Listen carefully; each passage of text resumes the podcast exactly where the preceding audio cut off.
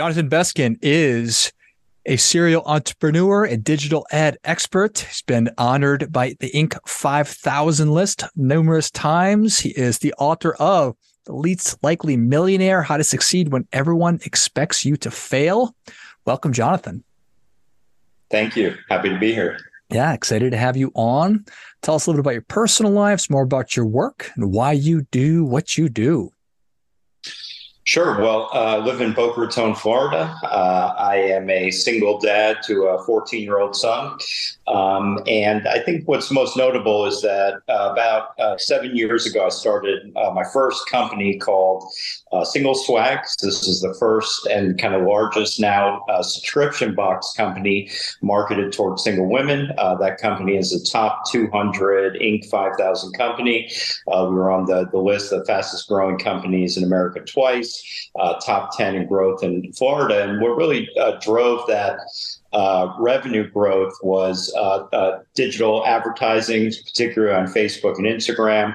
Um, and uh, I really started the business uh, when I had no money, when I had no expertise or resources, and scaled it uh, on my own pretty much uh, to over 60 million in revenue in under five years. Uh, and uh, I did a lot of that actually while I had a full time job in financial services. I kind of had a, about a 10 year professional corporate career prior to starting this business. I um, have an MBA from FAU here in South Florida. Florida. And uh, I look forward to answering more questions about all that. Yeah, well, I appreciate that very much.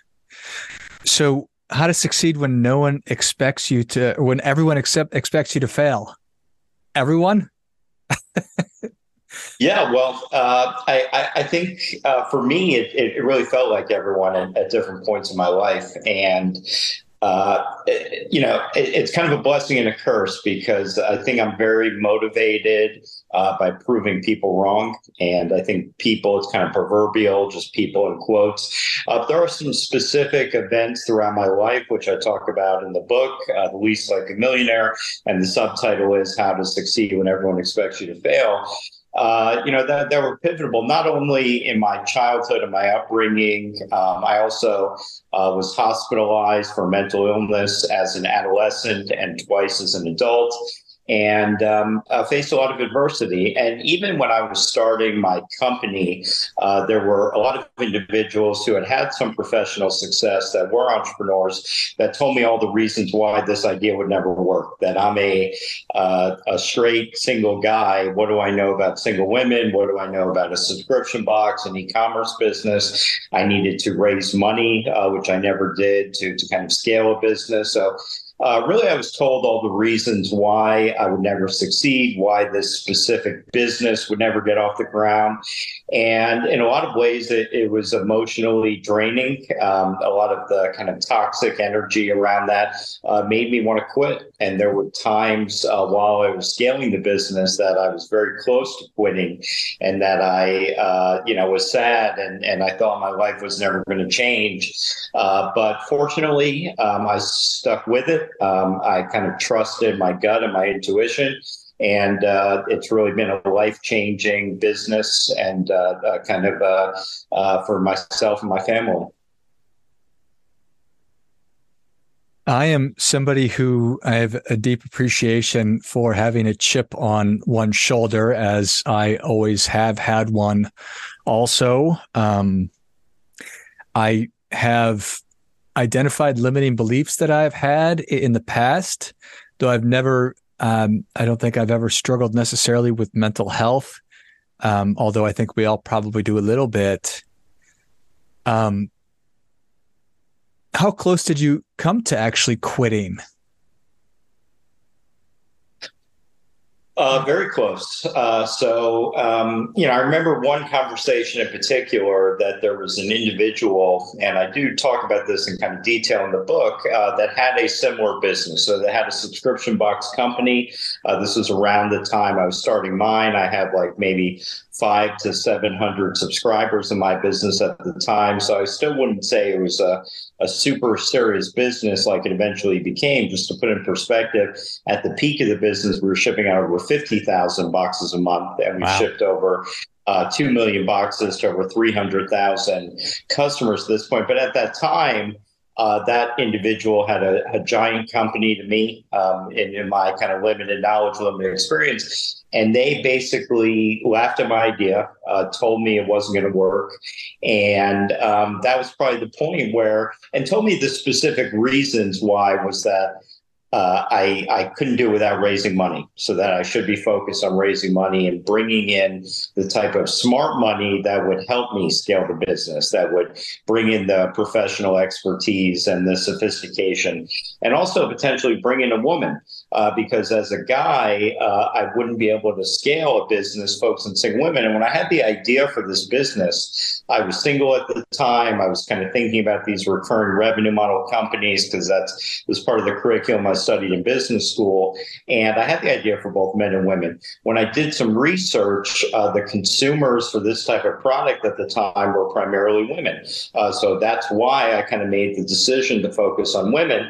And uh, yeah, I, I, I came very close. I wanted to uh, give up, and I really thought that my life was going to change. But uh, you know, something um, kept me going, and I'm not sure that I can articulate exactly what that was, other than this kind of burning desire to change my life, and that's what I was really destined to do. I'm convinced that.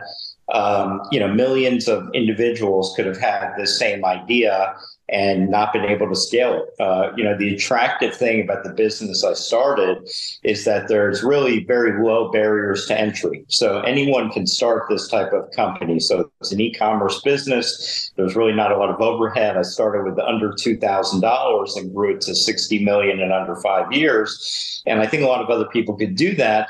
I think um, really the challenge is scale. So there's hundreds of thousands of businesses out there that become hobby businesses or things that people do out of their home or their garage uh, that don't really become a serious situation.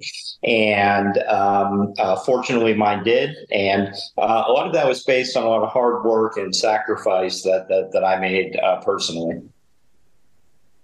You said that your son is 14. You started your business seven years ago do you think that you would have stuck it out if he hadn't been in the picture?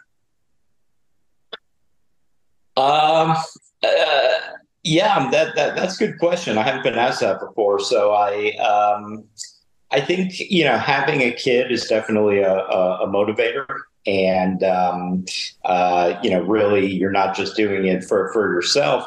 I think in some ways I may have um, uh, you, you, you know, scaled in a different way or, or done, you know, gone about my life differently. It's, it's hard to like say, if he was in the picture, how my life would have played out, what what different events. Um, part of it was that I had the idea because I was sitting at home alone one night, um, and other people, and because I had my son at home and I couldn't go out, and he's like at a really young age at the time, and other people are posting on social media, and I was kind of uh, a little bit sad and lonely at the time, so. I think, uh, and, and, from from that perspective, um, it probably wouldn't have ever happened, or this particular maybe it would have been another business, but who knows? I think it's really hard um, to have a, a, repeat success. I think you know to create a brand uh, from nothing and turn it into a brand that people recognize with millions of followers on social media and some Inc. 5000, uh, you know, recognition or type growth, it's hard to repeat that. I mean, people who do that multiple times, like true serial entrepreneurs, are pretty amazing uh, from my perspective. So I, um, uh, yeah, I, I, mean, I feel fortunate. And I think really in general, um, everything in my life that has happened, I mean, getting married, getting divorced, having a kid, um, facing the adversity I, I as a kid, having some uh, father who did some really nasty things to me and my mom when I was growing up um, it, it, it, you know, if I didn't experience all of that, I wouldn't have done what I did. Like it, it all kind of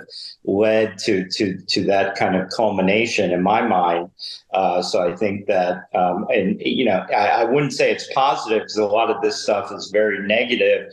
That I wouldn't want my son to go through some of these same things I went through, uh, but it, it, it kind of built uh, the person that that I eventually became.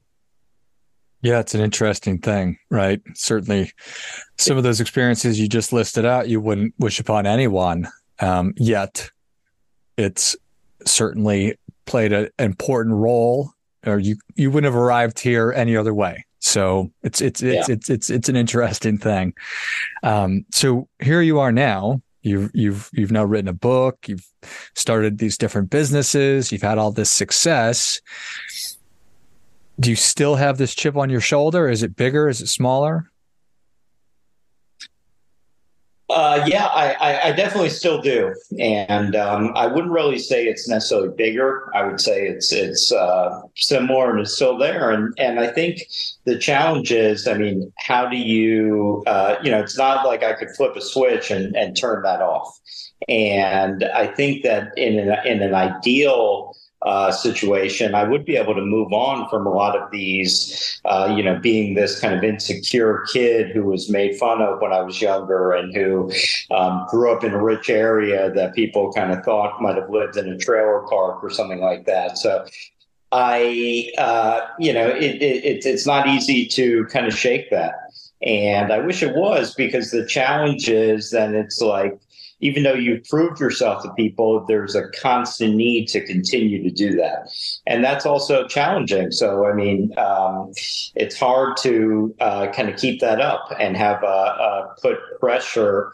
You know, I already feel like I have enough pressure on myself to keep the business going, um, you know, with my son, with anything else. So I put this extra pressure on myself about, um, uh, you know, prove continuing to prove people wrong that ultimately are, are pretty insignificant uh, in my life at, at, at, this point and definitely are familiar with some of the things I've achieved and that type of thing. So um, it's still there. Um, in a lot of ways, I, I, I wish it wasn't, but um, I think it's just part of my uh, being, I think that one thing that I also talk about in the book is the whole concept of using some of these things like debilitating anxiety and depression and racing thoughts, catastrophization, and thinking a certain way and channeling that thought process into something positive. So taking all the energy with anxiety into thinking about your business from every angle, preempting what your competitors are doing, just using those types of things that are perceived perceived as negative in a way that could benefit you and benefit your life and and kind of not looking at as toxic. Because I think for the most part when people have these things like anxiety even if you you know unless you're like fully medicated and like completely completely out of time i mean it's hard to control them. I mean it's not something that goes away. It's kind of like a disease. I mean it's not something that that like easily is is solvable. So if you're going to have it and you know it's not going away, uh, why not try to use it to your advantage? Yeah, I certainly appreciate that. And do you feel that that's a a skill like any other, meaning that you need to learn it and then you can get way better at it? Yeah, I I, I think that. Uh, uh, yeah, I, I think you need to. It, in a way, it's like retraining your brain um, to you know how to process things, and not you know a lot of people. I think, or at least me, and I think I've spoken to a lot of people that feel this way. I mean, get mad at themselves for thinking this way, or kind of get overwhelmed, or or, or different thing. But if you can really you know, kind of teach yourself or constantly remind yourself and that, you know, you can really use this to your advantage, that you can, you know, take these racing thoughts and, and think about things that, that, that, that'll, you know, benefit you. So you're not going down those really toxic rabbit holes uh, that, that don't lead to anything positive and you make a lot of assumptions. I mean, I could like, you know, uh, just give like a, a, kind of simple example I just thought of. Like if you, you know, if my son, who's a very big athlete, like uh, has an injury to his finger or something like that, and he has to be out for a few weeks, well, then you're already assuming he's never going to play college sports. He's going to be done. He, he, he, he, he, then kids get injured all the time. So it's like uh, uh, you know not not everything when when you have an intense amount of anxiety it's very easy to just quickly go down these rabbit holes and it quickly catastrophize everything.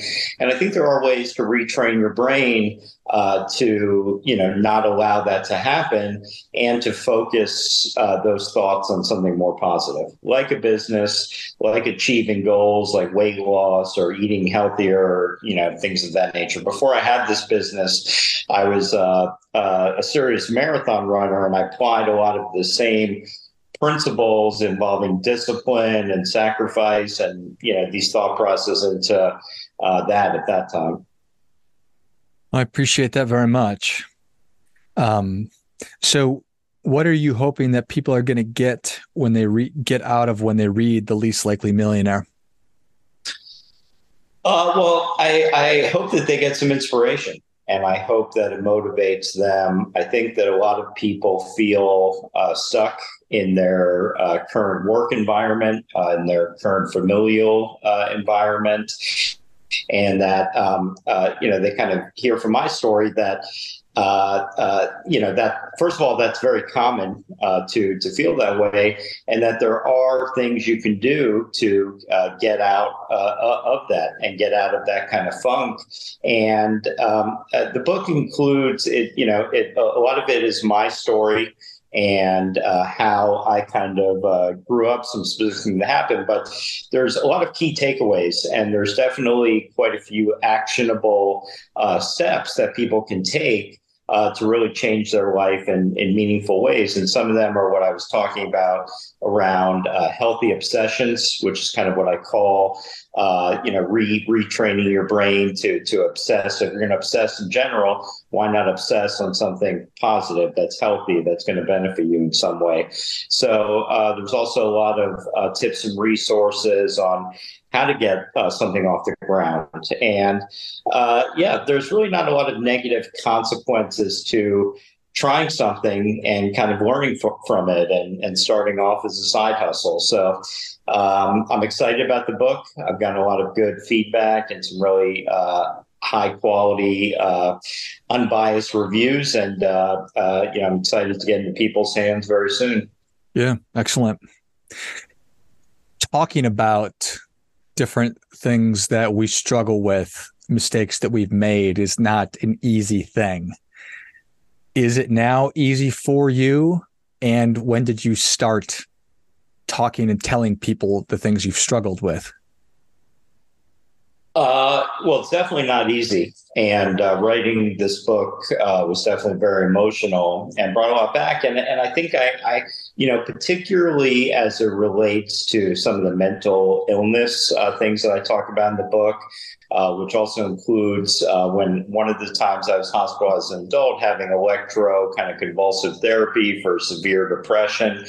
I think that uh, a lot of people who know me personally would be very surprised to hear that. I think I've been good for a lot of my life about uh, uh, putting up a front or a mask and feeling uh, horrible on the inside and really struggling on the inside. So uh, I think it's a very vulnerable uh, kind of situation, and I'm very transparent about a, a lot of things. But I think uh, the more people I've spoken to um, about this, and as I've been talking about it more, you know, conjunction with uh, releasing the book, I mean, a lot of people relate to that, uh, particularly as it relates to mental illness and anxiety and depression. Uh, whether you know they they've had something as serious as being hospitalized, or more likely they just struggle with this on a daily basis and kind of with the normal stress uh, that's associated with like everyday life. So um, uh, I'm really hoping that aspect can help people too, and being willing to share something like that that um, I, I just think a lot of people aren't willing to talk about.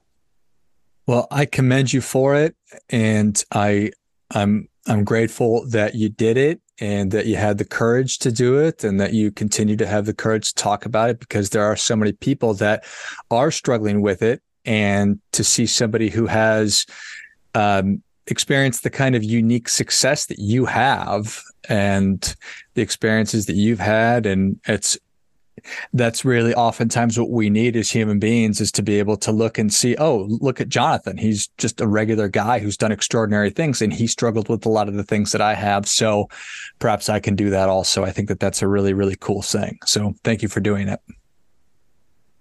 Yeah, well, uh, thank you. And uh, yeah, I hope uh, uh, more people will uh, have the opportunity to kind of hear the story. And um, yeah, I'm, I'm, excited to do more things like this and, and get it out there as much as I can. I love it. Well, Jonathan, thank you so much for coming on. Where can people learn more about you? How can they engage? And where can they get their copy of The Least Likely Millionaire How to Succeed When Everyone Expects You to Fail? Uh, yeah, so uh, there's a few ways to connect with me. Uh, I have a website. It's uh, jonathanbeskin.com. It's J O N A T H A N, B like boy, E S K I N.com. Uh, I also, uh, you know, I have an Instagram account at J Beskin, my last name Beskin. And uh, this is very embarrassing for my 14 year old son, but kind of a, a TikTok account uh, that's gone somewhat viral. Uh, so I have about 45,000 followers on there. I'm somewhat regularly putting out content and uh, about uh, entrepreneurial topics, my story, things that could potentially uh, help. Uh, so at TikTok at Jonathan Beskin. so yeah. Excellent.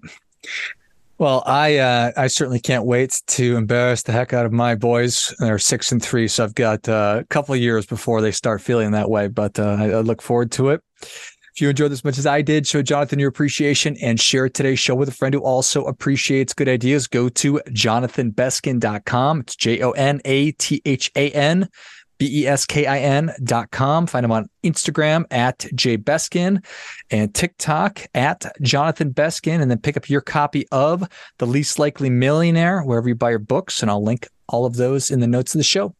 Thanks again, Jonathan. Thank you. Till next time, remember, do your part by doing your best.